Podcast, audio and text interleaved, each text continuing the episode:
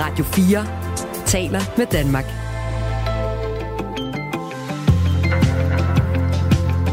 Velkommen til Radio 4 morgen. Hvor blikket er skarpt rettet mod øh, Rusland, hvor øh, Wagner-lederen, den 62-årige Prigozhin, er død efter et flystyrt i øh, går onsdag eftermiddag i, i Rusland. Det er blevet bekræftet flere steder fra, og flere medier skriver også i dag, at det er russiske forsvarsministerium, der har skudt flyet ned. Vi øh, kommer til at stille øh, skarpt på det, og øh, reaktioner fra Rusland også her frem imod klokken øh, 9 her i Radio 4 morgen. Vi kommer også til at stille skarpt på en af sommerens allervarmeste emner, altså det her med børns brug af skærme og mobiltelefoner i skolen. 24 eksperter mødtes i går i Børne- og Undervisningsministeriet for at komme med forslag til, hvordan skærme kan fylde mindre i skolen. Og øh, det her møde øh, var et skridt på vejen mod øh, nye retningslinjer, som øh, Børne- og Ungdomsministeriet, øh, Undervisningsministeriet har planer om, at skal komme. Altså nogle retningslinjer, der skal hjælpe skoler med at finde ud af, hvordan kan man bruge øh, de her skærme og mobiltelefoner på en klog måde. Det er en historie, vi har til jer om øh, cirka 10 minutter. Men vi begynder øh, i øh, Rusland lige om lidt, eller faktisk i Ukraine rettere sagt. Godmorgen og velkommen til. Godmorgen. Du lytter til Radio 4 morgen. Ja, vi begynder med morgens store historie, fordi Wagner-lederen, den 62-årige Prigozhin, er død efter et flystyrt onsdag eftermiddag i Rusland. Det bekræftede den private her øh, Wagner-gruppen nogle timer efter flystyrtet. Efter Prigozhins død kom der en række reaktioner, blandt andet så sagde USA's præsident Joe Biden sådan her. Jeg ved ikke med sikkerhed, hvad der er sket, men jeg er ikke overrasket. Der er ikke meget, der sker i Rusland, uden at Putin står bag. Spørgsmålet er også, øh, hvordan den ukrainske befolkning reagerer, altså Ukraine, som lige nu er i krig med Rusland. Stefan Weikert er freelancejournalist med base i Ukraine. Godmorgen. Godmorgen. Hvilke reaktioner har der været på Prigozhins død? Jamen, altså kan man sige, for den almindelige ukrainer, så er det sådan lidt, øh, lidt forskelligt. Altså, sådan generelt set vil jeg sige, der er nok ikke rigtig nogen, der er specielt overrasket over det, øh, efter det her, der er sket i Rusland. Altså, man er lidt ventet, at Putin måske vil forsøge at lave noget hævn. Um, men så er der også nogen, der stadig forholder sig lidt skeptisk i forhold til nyheden her, at de siger, at man ikke rigtig kan stole på, øh, noget af det, der kom ud af Rusland. Så de er sådan stadig lidt skeptiske på, om det her det er rigtigt, eller, eller altså rent faktisk er, han rent faktisk er død. Øhm, men når det er sagt, så dem, der ligesom tror på det, jamen de er egentlig øhm, også det todel. Der er nogle af dem, der sådan er glade for det, og, og ligesom siger, at, øh, at de håber på, at det så måske kan lede til noget mere uro i Rusland, ved for eksempel Wagner-gruppen vil forsøge at lave noget hævn. Øh, og så er der så andre, som bare, der kan man sige, trækker lidt på skuldrene og siger, at det ændrer nok ikke det store. Wagner-gruppen var jo meget aktiv så deltid i Bakhmut, hvor der er blevet kæmpet øh, hårde kampe i flere måneder for at erobre byen, og der har været øh, snesevis, eller hundredvis, eller om ikke tusindvis af døde soldater til følge. Hvordan har sådan den almindelige ukrainer set på Prigozhin? Øhm, ja, altså, han har jo det er også igen lidt todelt, fordi på den ene side havde, havde han udgivet en form for håb med, med det der, der var sket, altså i forhold til, at han, han marcherede mod Moskva. Altså det gav lidt håb for, at tingene måske kunne, altså krigen måske kunne ændre sig. Altså selvom de ikke kunne lide Prigozhin, så er lidt håb for, at måske ligesom, at han ligesom blev en, en håb for, at der kunne ske noget inde i, i Rusland. Men ellers så er det jo en person, som er hadet i, i Ukraine generelt. Altså, han, altså Wagner-gruppen har jo, øh, hvad kan man sige, stået for mange af de her russiske offensiv i øst, som har kostet rigtig, rigtig mange ukrainske soldater livet, så generelt set så er han altså en, en hadet mand i Ukraine. Kan man allerede sige noget om, eller kan man sige noget om, hvilken effekt øh, Prigozhins død øh, får på krigen, altså krigen mellem Ukraine og Rusland? Nej, jeg synes, det er svært at sige. Altså, øh, nu har de her Wagner-soldater har jo ikke, øh, har jo ikke længe været indsat ved fronten. Øh, så på den måde tror jeg ikke, at det kommer til at have den store forskel. I hvert fald ikke med de soldater, jeg har snakket med. Jeg forventer ikke den store forskel. Men jeg vil sige, at, øh, at da, altså, der var, når soldaterne deltog ved kamphandlingerne, for eksempel omkring Bakhmut, der var der en del ukrainske soldater, der sagde, at de faktisk var nogle af de bedste soldater, som øh, Rusland havde. Øh, så bare det, at man kan sige, at den, den uro, der var i, i Rusland, som betød, at øh, Prigozhin øh, tog til Hvide Rusland, altså trak øh, soldaterne væk fra fronten af, det havde en indvirkning. Så man kan sige i hvert fald i forhold til, at de ukrainske soldater siger, at de i hvert fald måske nu ikke forventer, at at Wagner-soldaterne kommer tilbage til fronten. Øh, det er noget, som de ser positivt på. Flystyrtet det skete i øh, går eftermiddags. I alt der omkom øh, 10, 7 passagerer og 3 besætningsmedlemmer, og udover Prigozhin så var lejeherren, altså Wagnerherrens grundlægger, Dimitri Utkin, også ombord, altså også blandt de omkomne. Prigozhin, der blev øh, 62 år, kom for alvor i verdens søgelys i slutningen af juni, da han sendte sine tropper mod Moskva i vrede over, at den russiske her ifølge ham selv havde angrebet og dræbt et stort antal Wagner-soldater. Stefan Weikart, øh, freelance journalist i øh, Ukraine. Altså alle dem, vi taler med her til morgen, formoder, at det er noget, Putin står bag. Men der er jo også nogle spekulationer i, øh, måske mest af alt på nettet. Øh, kunne det være Ukraine, der havde øh, skudt det her fly ned? Er, er det noget, som der også øh, bliver talt om i, øh, i øh, Ukraine? Nej, faktisk ikke rigtigt. Altså, jeg har godt hørt de spekulationer, altså de florerer jo øh, rundt på nettet, kan man sige, sådan noget, men det er ikke sådan noget, der specielt øh, optager den ukrainske befolkning. Øh, jeg tror simpelthen, det hænger, hænger sammen med, at, øh, at det finder de lidt usandsynligt, at det lige præcis skulle gå efter Prigozhin, på grund af, at Prigozhin har lavet så meget uro i, i Rusland, så er det svært for den almindelige ukrainer at, at se, at det ligesom skulle være noget, øh, hvad kan man sige, nogen grund for Ukraine til, til at gå efter ham, så er det nok bedre at gå efter nogle af de andre øh, kan man sige, indflydelsesrige folk i, i Rusland. Kan ukrainerne egentlig bruge øh, den her øh, episode med det her nedstyrtede fly, og altså Prigozhins død, øh, kan de bruge det til øh, noget i, sådan, i fortællingen om, om krigen? Ja, altså det har noget, øh, det styrker moralen, vil jeg sige, i Ukraine. Altså det her med, at den her uro i Rusland, øh, uanset hvordan man vender og drejer det, det er noget, som man kan sige, at Ukraine kan bruge til at sige, jamen prøv at se, at de har ikke styr på, hvad der foregår inde i Rusland. Putin han må være presset, siden han er nødt til at gøre det her. Øh, og derfor så, øh, så på et tidspunkt, så skal det hele nok krakke ind i Rusland. Og det, det, det styrker den, der, den moral, der er øh, blandt ukrainerne om, at de skal bare blive ved med at kæmpe. Så på et tidspunkt, så skal korthuset nok vælte i Rusland. Sådan øh, sagde Stefan Weikart, som altså er freelance journalist i Ukraine, og øh, som var med her. Tak fordi du var med. Selv tak og Christina. Vi havde på et tidspunkt sådan et lille faktaark over, hvad vi ved og hvad vi ikke ved. Ja, og det øh, vi ved, det er, at ifølge TAS, så øh, skete flystyrtet i går i regionen Tvær i det øh, vestlige Rusland, lige ud for øh, landsbyen Kushankino, små øh, 400 km fra Moskva. Og så øh, ved vi også, at de russiske luftfartsmyndigheder har offentliggjort en liste over 10 personer, der var ombord på øh, flyet, og en af dem var altså øh, 62-årige Prigozhin, og den øh, tidligere specialstyrkeofficer og grundlægger af Wagner-gruppen også, Dimitri Utkin, var også med ombord. Og det vi ikke ved, det er altså på nuværende tidspunkt, hvorfor flyet skulle være styrtet ned. Men ifølge militærbloggeren Grey Zone, som øh, jævnligt opdaterer om krigens gang øh, på særligt det øh, sociale medie, der hedder Telegram, der skulle øh, flyet være blevet skudt ned af luftforsvarssystemer. Og Grey Zone skriver desuden, at lokale i området hørte to brag før styrt, styrtet, ligesom de så to kondensstriber, øh, som man kender fra et fly på himlen. Den øh, russiske øh, præsident Putin har ikke endnu været ude med nogen melding om øh, flystyrtet eller Prigozhins død. I stedet så har han angiveligt opholdt sig ved et 80-års jubilæum for sejren i Kursk, hvor han blandt andet har takket russiske soldater for deres arbejde. Og det her det er altså en historie, vi sætter stor fokus på øh, hele morgen igennem. Vi har en time tilbage af vores program, og vi skal da også nå at gøre redde for, at, øh, eller nå at sige, at når vi er færdige her 9.05, så kommer der en øh, sær udgave af det program, der hedder Verden kalder, som er vores udenrigsprogram, og de øh, bruger en hel time på øh, hele den her historie. Så ring til Radio 4 er rykket en lille smule her til morgen. De øh, sender mellem 10 og 11. Hvad er sjovt, og hvad gør en god joke? Man kan sgu da ikke vælte over en sutsko. Men der er sådan, jo, det kan man godt. det undersøger Torben Sangil og Anders Fjelsted, når de sammen med ugens gæst diskuterer håndværket bag comedy. For eksempel det der med det grove stof på den sofa der. Det var, ja, det var fandme rigtigt. Det var sådan en sofa, hvis man lige kom til at glide i den, så blev man lige varm. Sådan. Et kokostæppe. Ja, lige nok. Sådan lidt af. Lyt til Comedy-kontoret i morgen kl. 13.05. Radio 4 taler med Danmark. Ahmed øh, Samsam har i øh, flere år hævdet, at han var agent for de øh, danske efterretningstjenester i Syrien.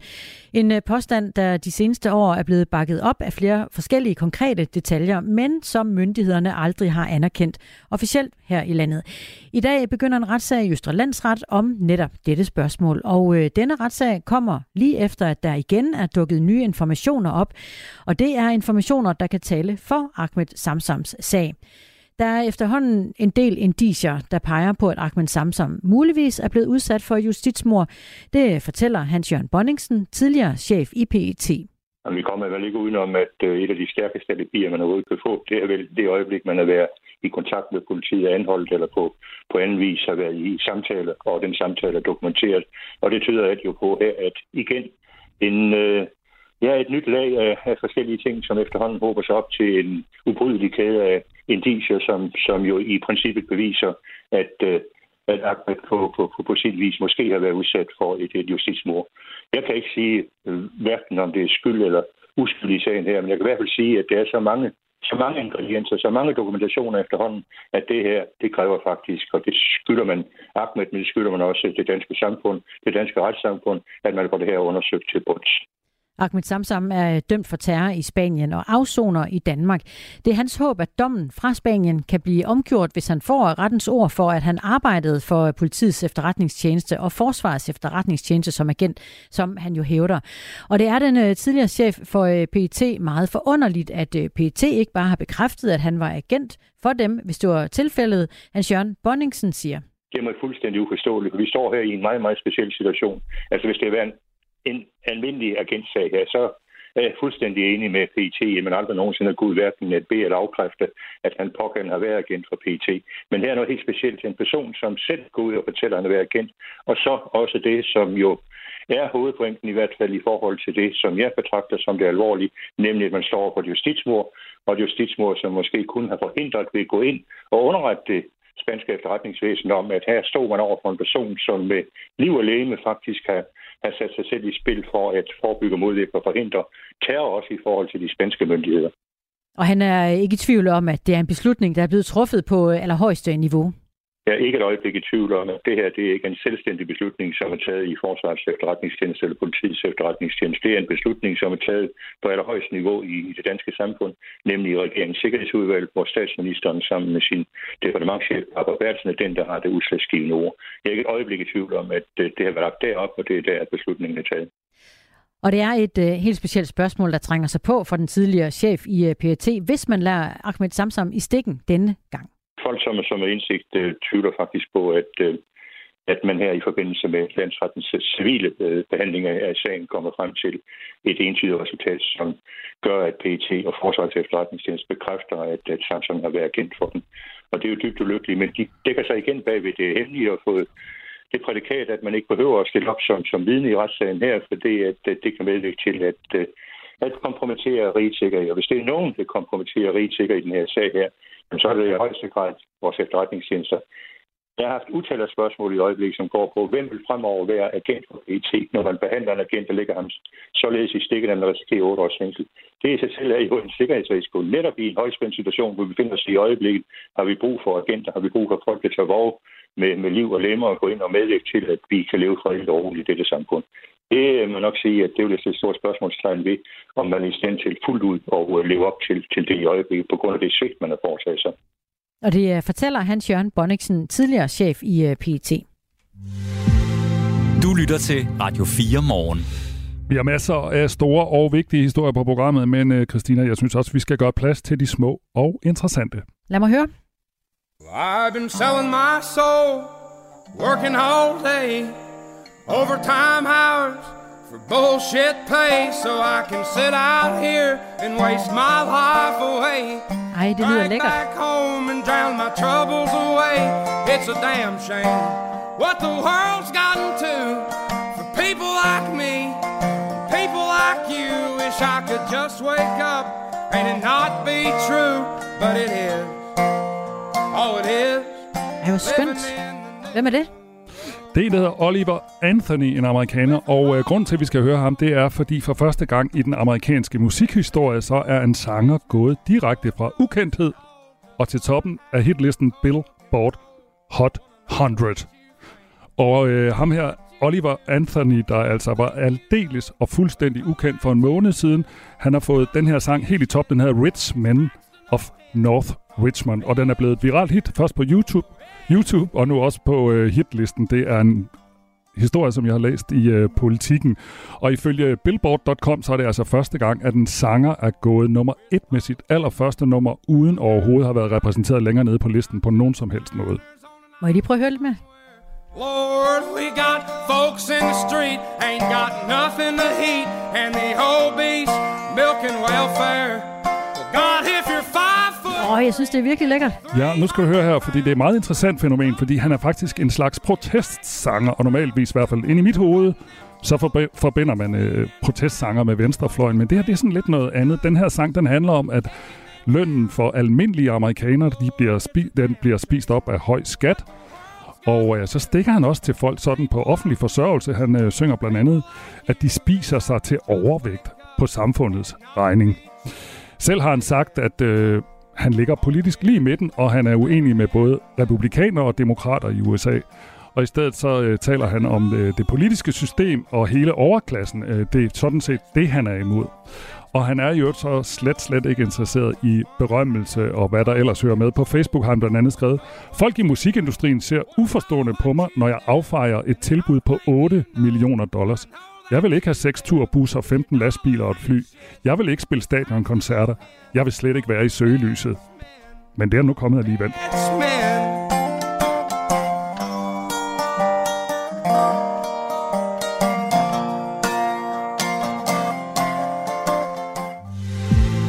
Du lytter til Radio 4 morgen. 24 eksperter mødtes i går i øh, Børne- og Undervisningsministeriet for at komme med forslag til, hvordan skærme og mobiltelefoner kan komme til at fylde mindre i skolerne. Styrelsen for Undervisning og Kvalitet, de kalder sig også STUK, der ligger under Børne- og Undervisningsministeriet, er nemlig gået i gang med at lave nye retningslinjer og anbefalinger på området. Og mødet i går var et skridt på vejen mod de nye retningslinjer. En, der var med til mødet, det er Louise Klinge. Velkommen til børne- og skoleforsker og leder af EDUK, som beskæftiger sig med øh, blandt andet efteruddannelse af lærere og andre undervisere. Hvilke forslag øh, kom du til mødet med i går?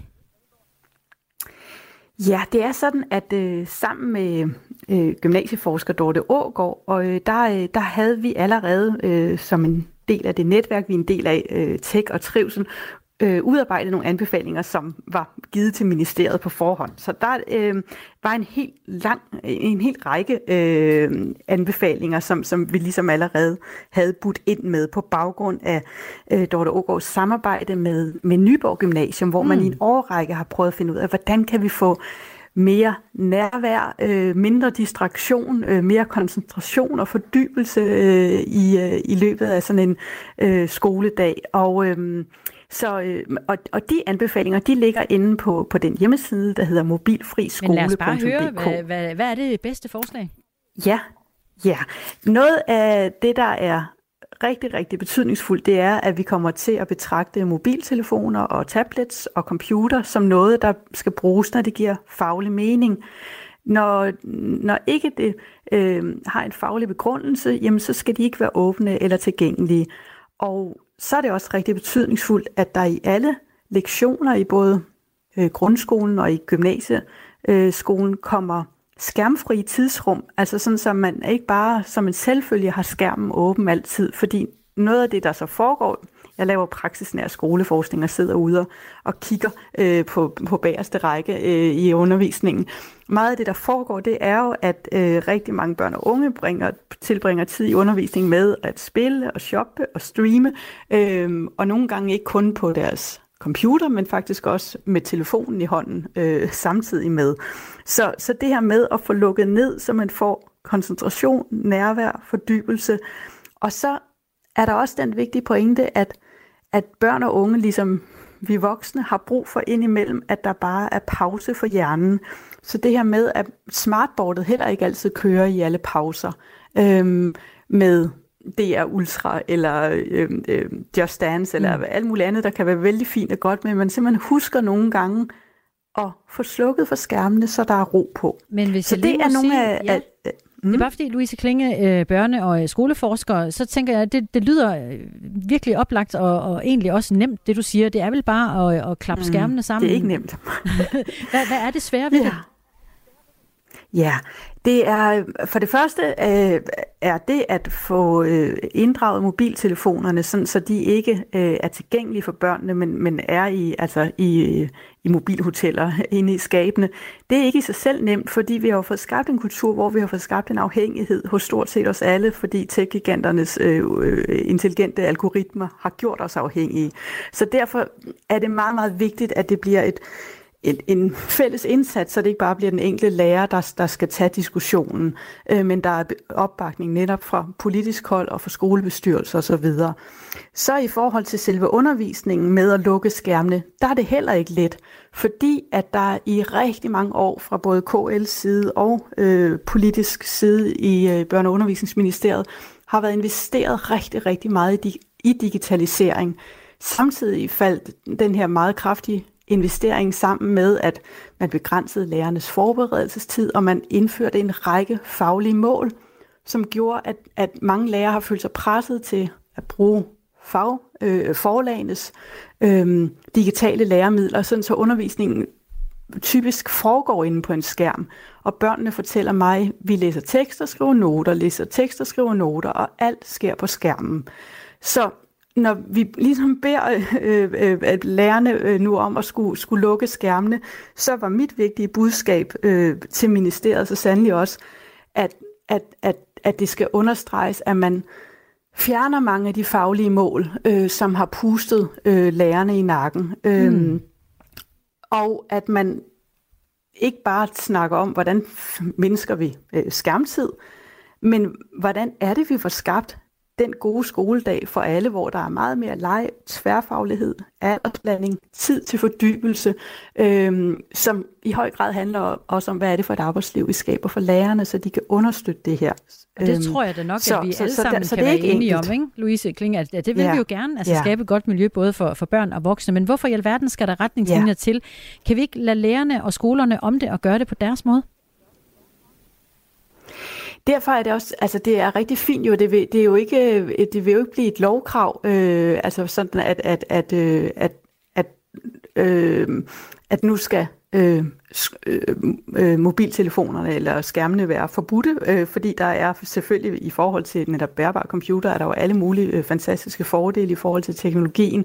Øh, så der vil ikke være tale om forbud, det er rigtig, rigtig fint, så de enkelte skoler får autonomi, men rigtig mange famler også, fordi at vi har haft en tid, hvor at man bare har tænkt, jo mere, jo bedre i forhold til det digitale. Så det her med at komme med konkrete anbefalinger og retningslinjer vil være en rigtig stor hjælp for, for netop for ledelser, personale, skolebestyrelser. Så det, det, det, er, det er simpelthen så fint. Og så, mm, og så var en af mine anbefalinger også øh, i går til, til STUK, det var det her med, at man også tager overgangen alvorligt, altså at det er svært med overgangen, og at vi der skal involvere børnene og de unge, og få fundet ud af, jamen hvis ikke man skal have sin mobiltelefon i pauserne øh, og i SFO'en øh, eller klubben, hvad gør man så? Altså, hvordan får vi strikkeklubber, brætspil, øh, bordfodbold, øh, venskabsklasser? Altså, hvordan får vi gjort ting? Hvordan får vi involveret børn og de unge med øh, til at, at, at få skabt den skolehverdag, hvor at vi netop ikke skal kigge ind i den skærm mm. i så utrolig mange timer, som det er tilfældet rigtig mange steder i dag. Ja, Louise, der er lige kommet en uh, sms til dig, og den, den er lidt uh, hård, men du får den lige. Jeg tror, du kan tage det. Der står, hold nu kæft, mobil i timen, ja eller nej. Al anden snak er sgu så uh, pædagogisk. Det er Lars Madsen. Han er altid hård i, uh, retorikken. Hvad siger du til ja. det? Er det ikke bare at, at komme i gang? Altså, hvad mener han med mobilitet? Altså, altså han må, må vi bruge ikke... mobilerne, eller må vi ikke? Ja eller nej? Mobilen skal bruge, hvis der er en eller anden helt speciel faglig begrundelse. Det kan være, at børnene skal optage en podcast eller sådan noget. Så er det selvfølgelig virkelig relevant at tage den telefon frem.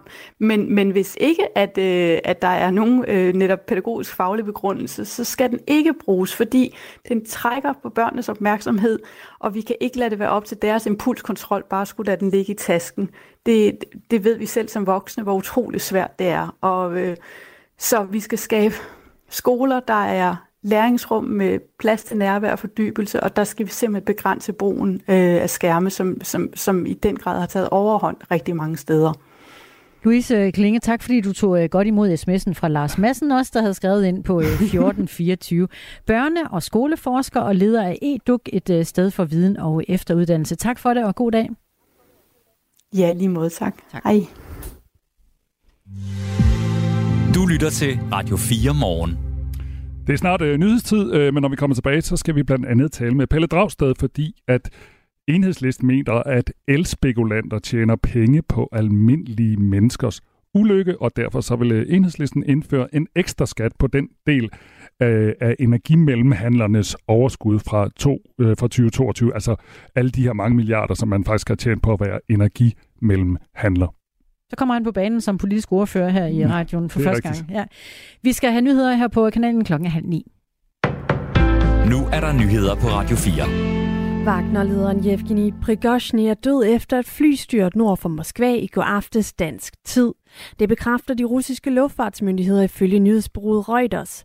Lederen var ombord på et fly, der styrtede ned mellem Moskva og St. Petersborg. Peter Viko Jacobsen, der er lektor ved Forsvarsakademiet, har tidligere spået, at der vil ske noget grimt for Prigozhin, og han fortæller, at der er flere indikationer, der peger i retning mod, at flystyrtet ikke var en ulykke man har set videoen på flyet, der falder til jorden, så ligner det meget kraftigt et fly, der er blevet ramt af et eller andet udefra. Det, er- det har så været missil eller maskinkanonild. Og der er også øh, ubekræftet forlydende om, at der har været fly i nærheden. Så, så må ikke, at det var Putins tak for, tak for oprøret. Hvorfor Peter Vigo peger på Putin og det russiske styre som gerningsmændene bag flystyrtet, så skal der kigges tilbage på Putins vaner og fremgangsmåde. Putin har en stolt øh, tradition for at slå sin, øh, slå forrædere ihjel og slå rivaler farvel ihjel. Hvis du sætter dig op mod Putin, så bliver du enten aflyst, smidt i fængsel, eller også så sker der noget andet grimt for dig og din familie. Og når man direkte starter noget, der ligner et militærkup, så er det klart, at det kan Putin ikke bare sidde overhørig. Det sagde han i Radio 4 morgen. Arbejdstilsynet giver påbud til mave- og tarmkirurgisk afdeling på Aarhus Universitetshospital. Det skriver DR efter at have fået indsigt i arbejdstilsynets afgørelse. Der er risiko for, at problemer med stor arbejdsmængde og tidspres kan forringe ansattes fysiske eller psykiske sundhed på kort eller lang sigt, fremgår det i afgørelsen. Arbejdstilsynet lægger vægt på, at sygeplejerskernes arbejde med patienterne ikke er planlagt, tilrettelagt og udført, så det er sikkerheds- og sundhedsmæssigt forsvarligt, skriver mediet. Afdelingen har tre afsnit, hvor sengeafsnit 2 er der, hvor komplicerede behandlinger af mave- og tarmkræft foretages. Det er sengeafsnit 2, der er omfattet af påbuddet. Sengeafsnittet har siden 2021 haft udfordringer med opsigelser og rekruttering af sygeplejersker. De ubesatte stillinger har resulteret i, de ansatte i gennemsnit påtager to til fire ekstra vagter om måneden. Det fremgik af en høring tidligere i sommer i forbindelse med arbejdstilsynets tre besøg på afdelingen i juni. Kraftafdelingen har været omstridt, siden det i marts kom frem, at ca. 300 kraftpatienter sidste år og i år ventede for længe på en operation på mave- og tarmkirurgisk afdeling på AUH. Og afdelingen har nu frem til 1. april til at få rettet op, skriver DR. De seneste fem dage er der registreret over 350 naturbrænde i Grækenland. Det oplyser landets minister for klimakriser og civilbeskyttelse ifølge The Guardian. Alene inden for de sidste to døgn har brandmænd kæmpet med mere end 200 brænde nordvest og nordøst for Athen. Hovedstaden er indhyllet i sort røg fra de mange brænde. Høje sensommer, høje sensommertemperaturer og kraftig vind truer med at få ilden til at sprede sig til endnu flere områder, og myndighederne opfordrer befolkningen til at være ekstremt forsigtige. De græske brandfolk får assistance fra kolleger fra flere lande, og landene har sendt brandslukningsudstyr, herunder fly og helikopter for at hjælpe Grækenland med at bekæmpe flammerne. Også i USA er der meget varmt. På tværs af de kystlige delstater måles der i øjeblikket temperatur på over 37,7 grader.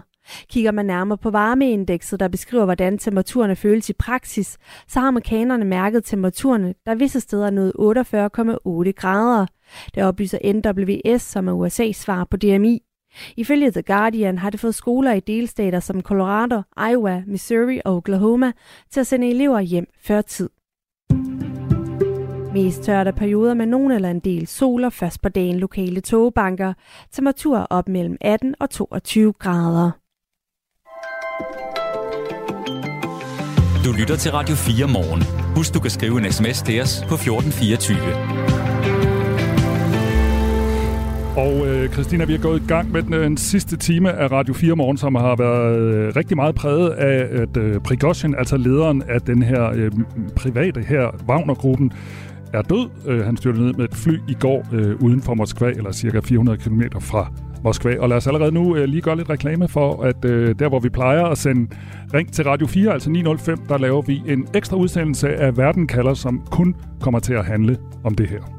Stine Krummernd Dragsted øh, kan jeg øh, se fra, øh, hvor jeg står lige nu. Hun er i fuld sving med at line op og gøre klar, og jeg tænker, at der også vil være mulighed for, at du kan skrive ind med dine spørgsmål om, hvad det er, der rører sig i Rusland i dag, hvor altså Progoshin er død, er styrtet ned med et fly. Sandsynligvis, muligvis, jeg ved snart ikke, hvilke ord jeg tør bruge om det, men måske skudt ned af det russiske forsvarsministerium. Skal vi ikke bare sige det sådan, at vi har talt med rigtig mange eksperter på det her område, der er i hvert fald ikke undskyld, endnu været nogen, der har sagt, at det nok ikke er Putin. Altså det er i hvert fald teorien, at det er noget, Putin står bag. Du kan altså deltage i snakken, også her efter, at vi er færdige på Radio 4 morgen 9.05. Verden kalder. Skriv på nummeret 1424. Godmorgen. Godmorgen. Det her er Radio 4 morgen. Det kan godt være, at øh, det danske sundhedsvæsen det drukner lidt i øh, russiske nyheder, men det er altså væsentligt nok lige at tage fat på, at vi som danske patienter bliver nok nødt til at vende os til, at vi går en hårdere tid i, øh, i mødet i øh, sundhedsvæsenet. Fem regionsrådsformænd advarede nemlig i går danske patienter om serviceforringelser på grund af kommende besparelser. Der er ikke penge til det hele, og politikerne vil derfor forventningsafstemme, som det hedder, med danskerne om det kommende serviceniveau. Men hvilke konsekvenser får det så egentlig for den enkelte patient, at vi nu øh, skal dels service øh, forventningsafstemme, men også at vi går besparelser i møde. Purnima Eriksen, formand for Hospitalsudvalget for de konservative i Region Midtjylland. Godmorgen. Godmorgen. Hvad øh, frygter du umiddelbart vil blive øh, de øh, første konsekvenser, vi mærker som øh, patienter, når serviceniveauet bliver øh, forringet?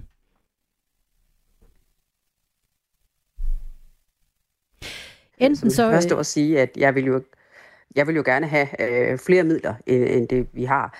Men jeg tror ikke, vi kommer udenom, at øh, sådan som vores region, jeg kan jo lige tale for vores egen region, Region Midtjylland, hvor vi kan se øh, udviklingen af, at vi får flere og flere ældre medborgere, øh, der har brug for øh, sundhedsydelser, samtidig med, at vi er øh, færre, øh, vi bliver færre medarbejdere, der er færre sygeplejersker, der har søgt ind øh, end tidligere. Så, så det er klart, at der er øh, øh, noget, der ikke hænger sammen. Øh, så selvom vi fik midlerne, så vil der stadigvæk være en udfordring, vi er nødt til at, se i øjnene. Øh, og det, det er selvfølgelig en bekymring, jeg har, øh, men hvordan skal vi gøre det klogt? Det tænker jeg, vi skal gøre sammen. Og lige præcis den del, som øh, vi har hørt Anders Kynav sige flere gange nu, at han øh, vil have, at man ude på hospitalerne som medarbejder skal kunne forventningsafstemme med patienterne om, hvad der man kan forvente som patient i sundhedsvæsenet. Hvad tænker du om det, at de ude på gulvet skal møde patienterne på den måde? Det bliver ikke en opgave. Der tror jeg, at vi skal understøtte øh, de øh, kliniske medarbejdere, øh, fordi det bliver ikke en nem situation for dem, fordi de har viden, de har erfaring, de, øh, de har øh, hvad skal man sige, kompetencerne, øh, men der er nogle rammer, der gør, at, at øh, de ikke kan levere det, de gerne vil. Øh, så der, der mener jeg faktisk, at vi som politikere skal understøtte øh, vores medarbejdere, så de ikke står alene med den opgave.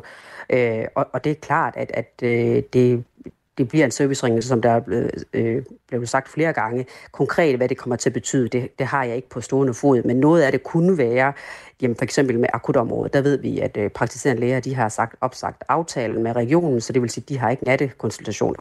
Så det betyder, at det er os selv, der skal ud og øh, levere den difference. Og der har vi jo allerede begyndt at kigge på, jamen er der noget, der kan vente? Der prøver man at snakke med, have en dialog med borgerne om, nu kører jeg den kampagne, er der noget, der kan vente til næste morgen, så kontakter man sin egen læge, og er det noget, der er truende, livsførende, eller noget meget, man er bekymret om, øh, jamen så skal man selvfølgelig tage fat i vagtlægen. Så det er jo sådan nogle ting, som, øh, jamen har man en finger, der gør ondt, jamen er det noget, øh, der kan vente til næste morgen, eller øh, øh, til sin egen læge, jamen så er det det, man skal gøre. Mens man nu har brystsmerter, som kan være en alvorlig tilstand, livstruende tilstand, jamen så er det selvfølgelig 112. Så det er sådan nogle øh, ting, øh, jeg tænker, vi kommer til at have en dialog med øh, vores øh, medborgere om. Øhm, det, det, jeg tror ikke, vi kommer, vi kommer udenom at have den her øh, dialog. Jeg tror, vi skal som samfund være ærlige over for øh, øh, den manglende arbejdsstyrke, vi har. Øh, Og det er en ung generation, de yngre generationer, der kommer til at løfte øh, det, den store velfærdsopgave. Så der er også en generations, øh, hvad skal man sige, forventningsafstemning, øh, vi må øh, gøre med de unge mennesker, øh, fordi det er dem, der kommer til at stå med opgaven. Men det er jo en øhm, ting, der er også de penge, der mangler lige her nu, og det er det, de øh, fem regionsrådsformænd, de øh, har råbt op om i en kronik i Jyllandsposten i går. Gjorde de det helt klart, at det bliver så svært at overholde øh, aftalen med regeringen om at nedbringe ventelisterne inden udgangen af 2024. De, øh, skrev, det er bekymrende. Ja, det er der. Mm. Øh, og hvorfor synes du egentlig det? Altså, hvad er mest bekymrende ved det? Jamen, altså, min bekymring er jo, at, at øh, vi vil jo egentlig gerne, øh, hvad skal man sige, leve op til den aftale. Vi vil jo gerne af med ventelisterne. Det er jo ikke en hemmelighed, at Region Midtjylland, øh, vi har aldrig brugt så mange penge øh, på privathospitaler, som vi gør nu. Det var for i kølvandet på covid, øh, der kom rigtig meget øh, ventetider, så både på scanninger og operationer. Så det har vi jo brugt de private aktører blandt andet til. Vi har bedt vores egen hospitalspersonale om at arbejde mere, altså såkaldt mere aktivitet, altså bruge weekenderne, bruge øh, ud over dagtiden øh, med udredninger osv. Så, videre. så vi gør allerede de her ting øh, for at ligesom komme med, øh, af med ventelisterne, fordi det, det, det er ikke rart at være patient og stå på en venteliste, øh, uanset hvilken tilstand det er. Øh, man skal huske, bag hvert CPR-nummer, så er der et menneske. Så det vil jo altid være alt andet lige øh, ikke være rart for det menneske, der venter. Men de her så mennesker... det skal vi jo altid tilstræbe. Jamen det skal vi tilstræbe stadigvæk. Men der hvor jeg øh, tænker, jamen den der sundhedspakke, som regeringen har lagt op til, men det er jo fra 2030, der bliver tilført 5 milliarder mere om året til sundhedsvæsenet. Det er jo ikke nu. Men problemerne står vi jo med nu. Øh, så der er vi jo nødt til at gøre det klogest muligt inden for de rammer, vi har. Så man kan sige, ja, vi prøver at løse det, vi kan, men, men øh, jeg synes, det er helt øh, fair at råbe op om, at, at det er en alvorlig tilstand, vi står øh, i nu, øh, som regionerne alene ikke kan løse det. Så, så sådan set opråbet kan jeg godt se, øh, hvad skal man sige, øh, opmærksomhedens mm. punkt i. Jeg har øh, tidligere her til morgen talt med øh, Camilla Ratske, der er overlæge på afdelingen for hormonsygdomme på Herlev og Gentofte Hospital, og samtidig formand for Lægeforeningen. Hun øh, mener, at I som politikere skal være bedre til at, hjælpe i den her proces med at forventningsafstemme. I skal ganske enkelt spille med åbne kort og forklare helt konkret til os alle sammen, hvad det er, der kommer til at ske. Lad os lige høre, hvad hun siger. Udfordringen er, at hvis det ikke kommer fra politisk hold, hvis det ikke kommer som en udmelding fra øh, Christiansborg eller regioner om, det er sådan her, det skal være, så kommer det for den enkelte patient til at se ud som om, det her er noget, den der læge eller lige denne her afdeling har bestemt. Og så tror man, at man får et bedre tilbud potentielt et andet sted. Og derfor er det ikke ligegyldigt, hvem der øh, tager ejerskab på denne her forandring. Vi tager meget gerne ejerskab på at gøre tingene anderledes som læger, men vi er jo nødt til også at have en politisk tilkendegivelse og en signalgivning, du har været inde på det, Purnima Eriksen, formand for hospitalsudvalget for enig. konservativ. Men ja. kommer du til ja. så at hjælpe hende med at sætte fingeren på præcis, hvad det er for nogle forringelser, øh, patienterne kommer til at opleve? Nu kan du tale for Region Midtjylland. Ja, altså øh, jeg, er, jeg er enig med hende, og jeg, det var også det, jeg startede med at sige. Jeg, jeg mener simpelthen ikke, at den enkelte kliniker, øh, læger eller sygeplejersker og øvrige sundhedspersonale skal stå alene med den her opgave. Jeg mener faktisk, at det her det er en samfundsmæssig opgave. Det er jo ikke bare kun i sundhedsvæsenet. Det er også erhvervslivet, der mangler arbejdsstyrke inden for deres område. Øh, vi kan bare ikke digitalisere og, og er os ud af alt, øh, fordi vi har simpelthen ikke den arbejdsstyrke. Øh, der er simpelthen en, en mismatch, øh, og det er jo noget, vi kommer til at se flere år i tiden. Så der mener jeg faktisk, at det her det er en samfundsmæssig opgave. Vi må løfte sammen, og vi må politikere politisk set også tage det ansvar på os. Øh, og nu tænker jeg ikke kun Region Midtjylland, jeg mener faktisk også, at vi på Christiansborg også må tage øh, deres del af ansvar og indse virkeligheden. Virkeligheden er, at det er få generationer, der kommer til at løfte den her opgave. Så, øh, så, så det er en fælles opgave.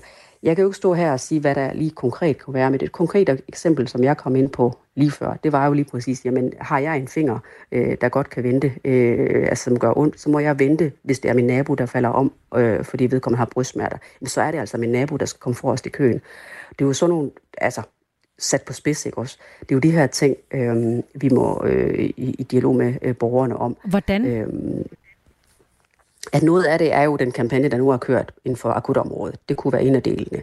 Øh, en anden ting, det er jo, ligesom vi gør nu her, at gå åben ud og sige, at det her, det kommer til at ske. Øh, og så skal vi jo gøre det i dialog øh, med øh, de respektive klinikker og høre, hvordan, hvad de har bud på, hvordan man gør det. Øh, jeg, kan ikke, jeg har ikke, øh, hvad skal man sige, øh, kataloget til, hvordan man skal gøre det, men jeg tænker, det er, at, at tage den samfundsmæssige opgave på os, og også sige, at det er sådan scenariet er, øh, og, og, øh, og også så gå i dialog med de respektive afdelinger og høre, hvor er det, I tænker, noget kan vente end mere, øh, kan man sige. Det, det har de jo meget mere styr på øh, sygdomsmæssigt. Og, og jeg har tidligere sagt det før. Det er ikke alle sygdomme, der er lige akutte. Dermed ikke sagt, at det ikke er invaliderende for den enkelte borger. For det forstår jeg, fordi jeg går rundt med smerter i hoften. Det er jo både øh, menneskeligt og økonomisk belastning på mange måder. Man er ude af arbejdsmarkedet, og man skal leve med smerter. Det er meget uholdbart for den enkelte menneske. Det forstår jeg udmærket godt. Jeg tror bare, vi er nødt til at have en dialog med de her klinikere om, hvad er det, hvor I tænker, vi, vi kan prøve at hjælpe øh, borgerne med. Øhm, så, øh, så jeg tænker, at det er en fælles opgave, men, men øh, vi må politisk tage ansvar for, øh, for den del af det. Jeg synes, jeg er enig med øh, lægeforeningens øh, formand. Og det er i hvert fald svært som patient ikke at sige, også... at, at mine smerter er, er mindre vigtige eller mere vigtige end, end andres. Præcis. Dialog, præcis. Siger, det er det jo. Det, er, det, det, det kan jeg godt forstå. Purnima Eriksen, formand for... Undskyld, øh, lige ud, ja. Ja, men øh, jeg vil bare øh, takke dig for at være med her i øh, Radio 4 morgen. Velkommen. Og klokken den er blevet kvart i ni. Du lytter til Radio 4 morgen. I nat dansk tid blev den første store live-transmitterede tv-debat i USA med de republikanske præsidentkandidater afholdt, men det blev uden hovedpersonen og vælgernes øh, storfavorit, Donald Trump. Han deltog nemlig slet ikke. I stedet så lod han sig interview af tidligere tv-vært fra Fox News, Tucker Carlson, og det trak faktisk mere opmærksomhed og meget opmærksomhed fra debatten, det siger Mads Dalgaard Madsen, som er tidligere indenrigspolitisk rådgiver ved den danske ambassade i Washington. Ja, men han løb med ret meget opmærksomhed. Den her interview med Tucker Carlson, som han optog på forhånd, det smed, øh, det smed de på det sociale medie X, som jo tidligere Twitter. Det smed de op fem minutter før debatten øh, startede ved Fox News. Simpelthen bare for at torpedere seertallene på Fox News. Og i skrivende stund, jamen der er vi ved at runde de 100 millioner views på det her interview med, øh, med Donald Trump. Så det er lidt svært at sammenligne views på sociale medier med mm. seertallene fra, fra, øhm, fra Fox News, men på en eller anden måde, så formåede Donald Trump, selvom han ikke var til stede, at tage øh, størstedelen af narrativet alligevel. Både via det her interview, men også via indholdet af selve debatten på Fox News.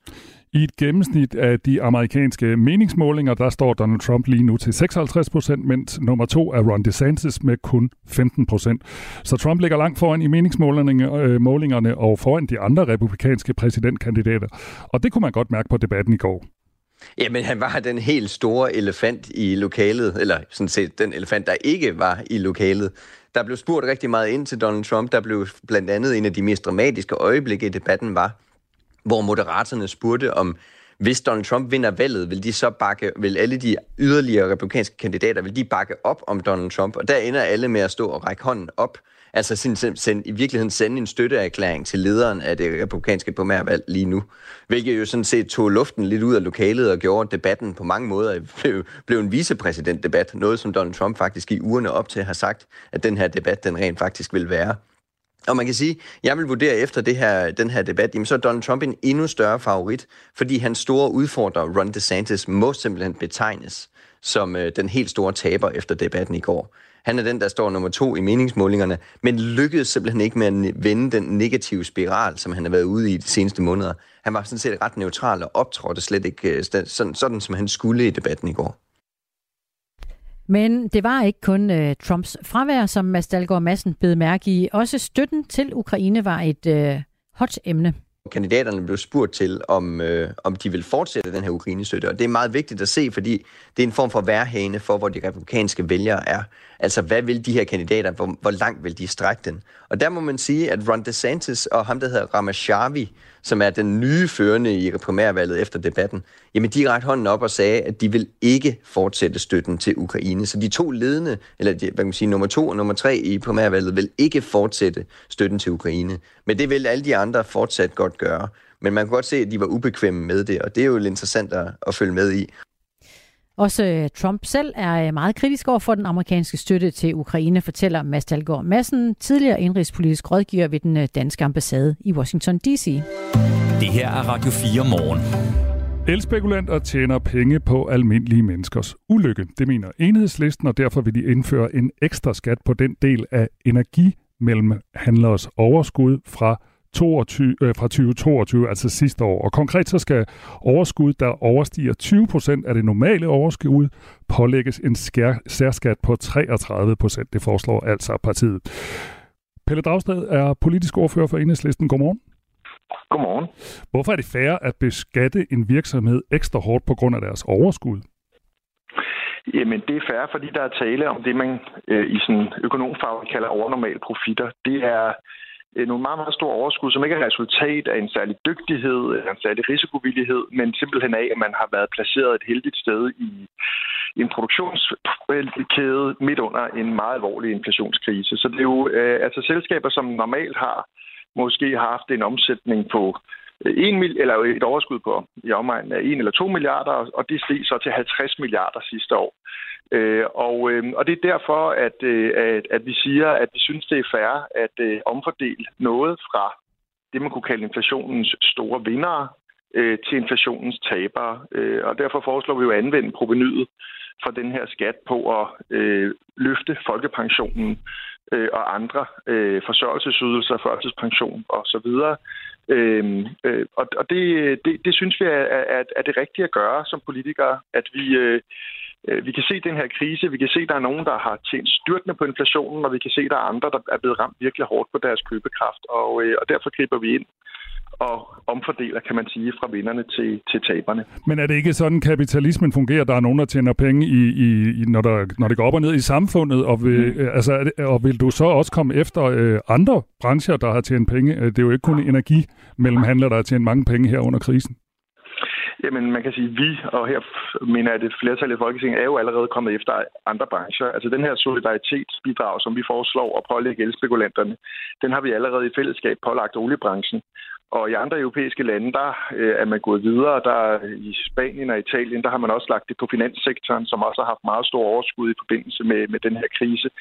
Øh, så det er egentlig en normal måde, man går ind øh, og, og laver de her skatter. Det man på engelsk kalder man det windfall tax øh, på de her særlige profitter, som ikke har noget at gøre med dygtighed. Altså normalt kan man sige, at kapitalismen skal jo belønne dem, der er særligt dygtige og risikovillige. Men nogle gange så sker der nogle stød til økonomien. Det kan være krig, eller det kan være, ja, det, det kan være en inflationskrise, i det her tilfælde er det en blanding, som pludselig gør, at der er nogen, der tjener helt styrtende med penge.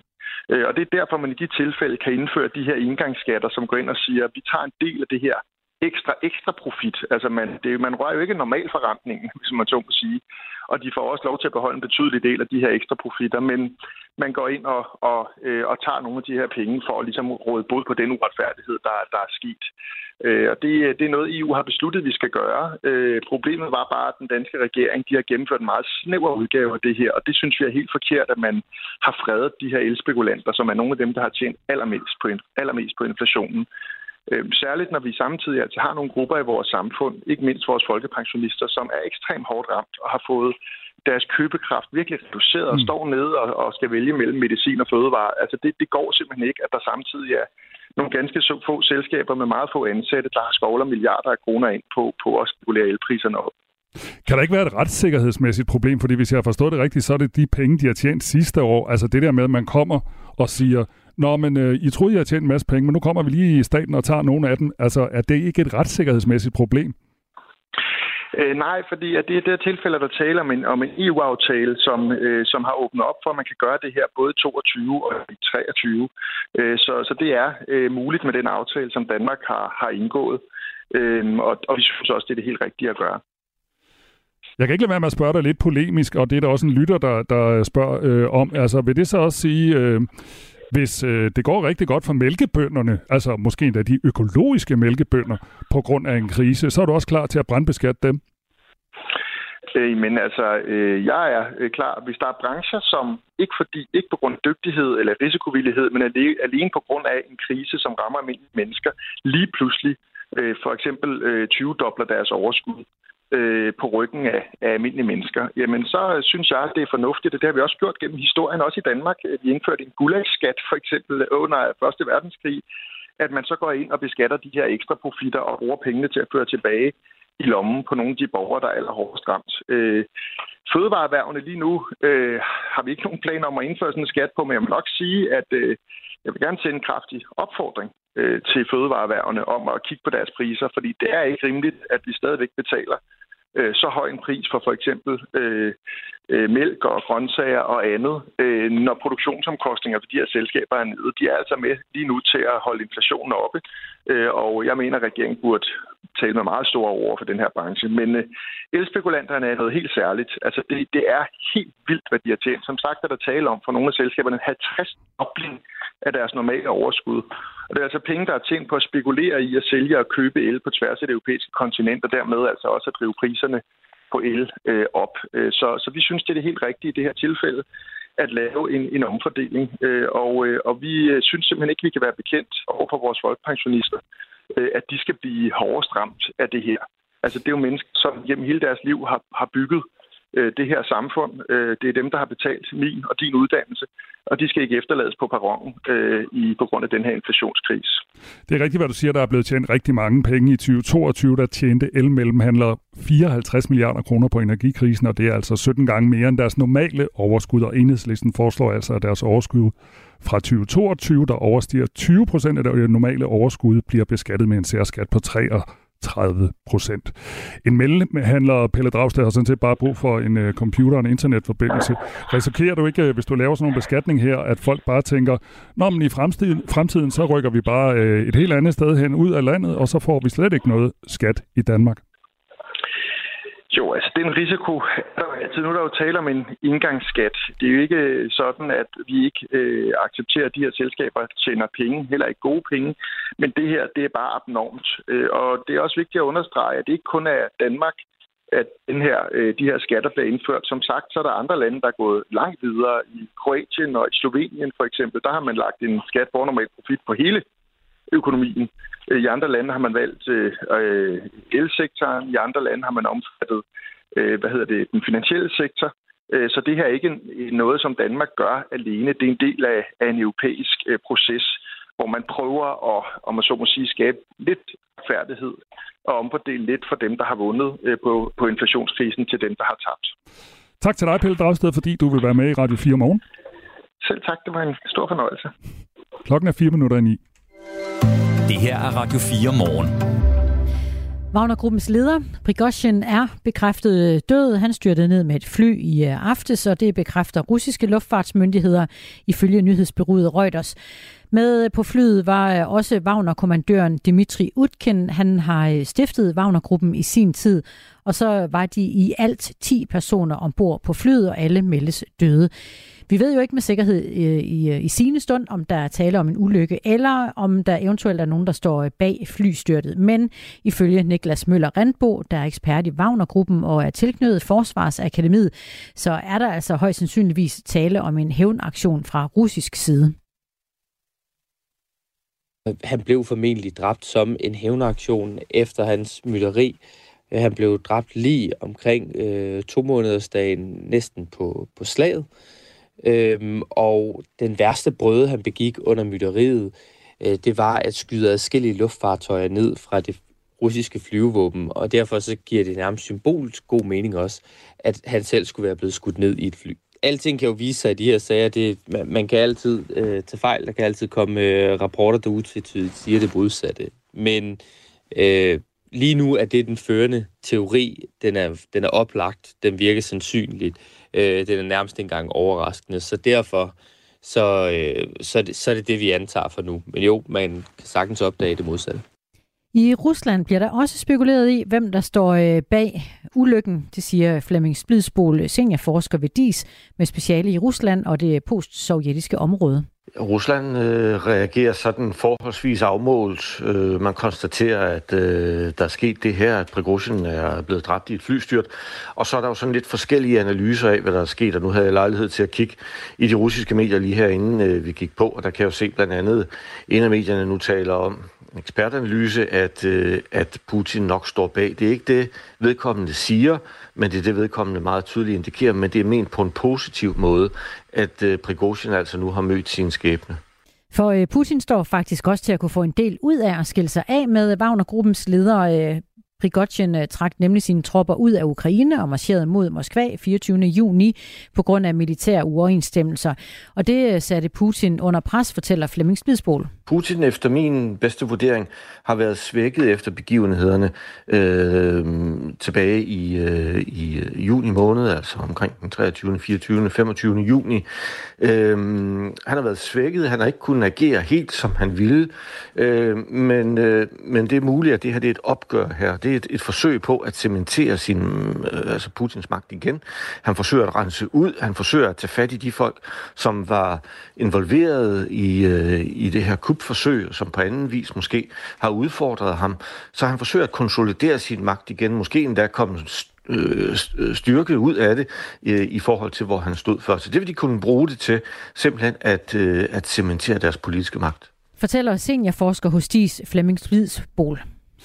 Og det her, det er jo et emne, øh, Christina, som vi har beskæftiget os med hele morgen igennem, og øh, det er ikke et emne, vi slipper her på Radio 4 morgen, fordi i en særudgave af vores udenrigsprogram, der hedder Verden kalder, der øh, behandler Stine Krohmann Dragsted også det her emne. Det gør hun der, hvor vi plejer at sende, øh, sende øh, Ring til Radio 4, altså 9.05. Og så Ring til Radio 4 skubbet en time. Nu klokken 9. Du har lyttet til en podcast fra Radio 4. Find flere episoder i vores app, eller der, hvor du lytter til podcast.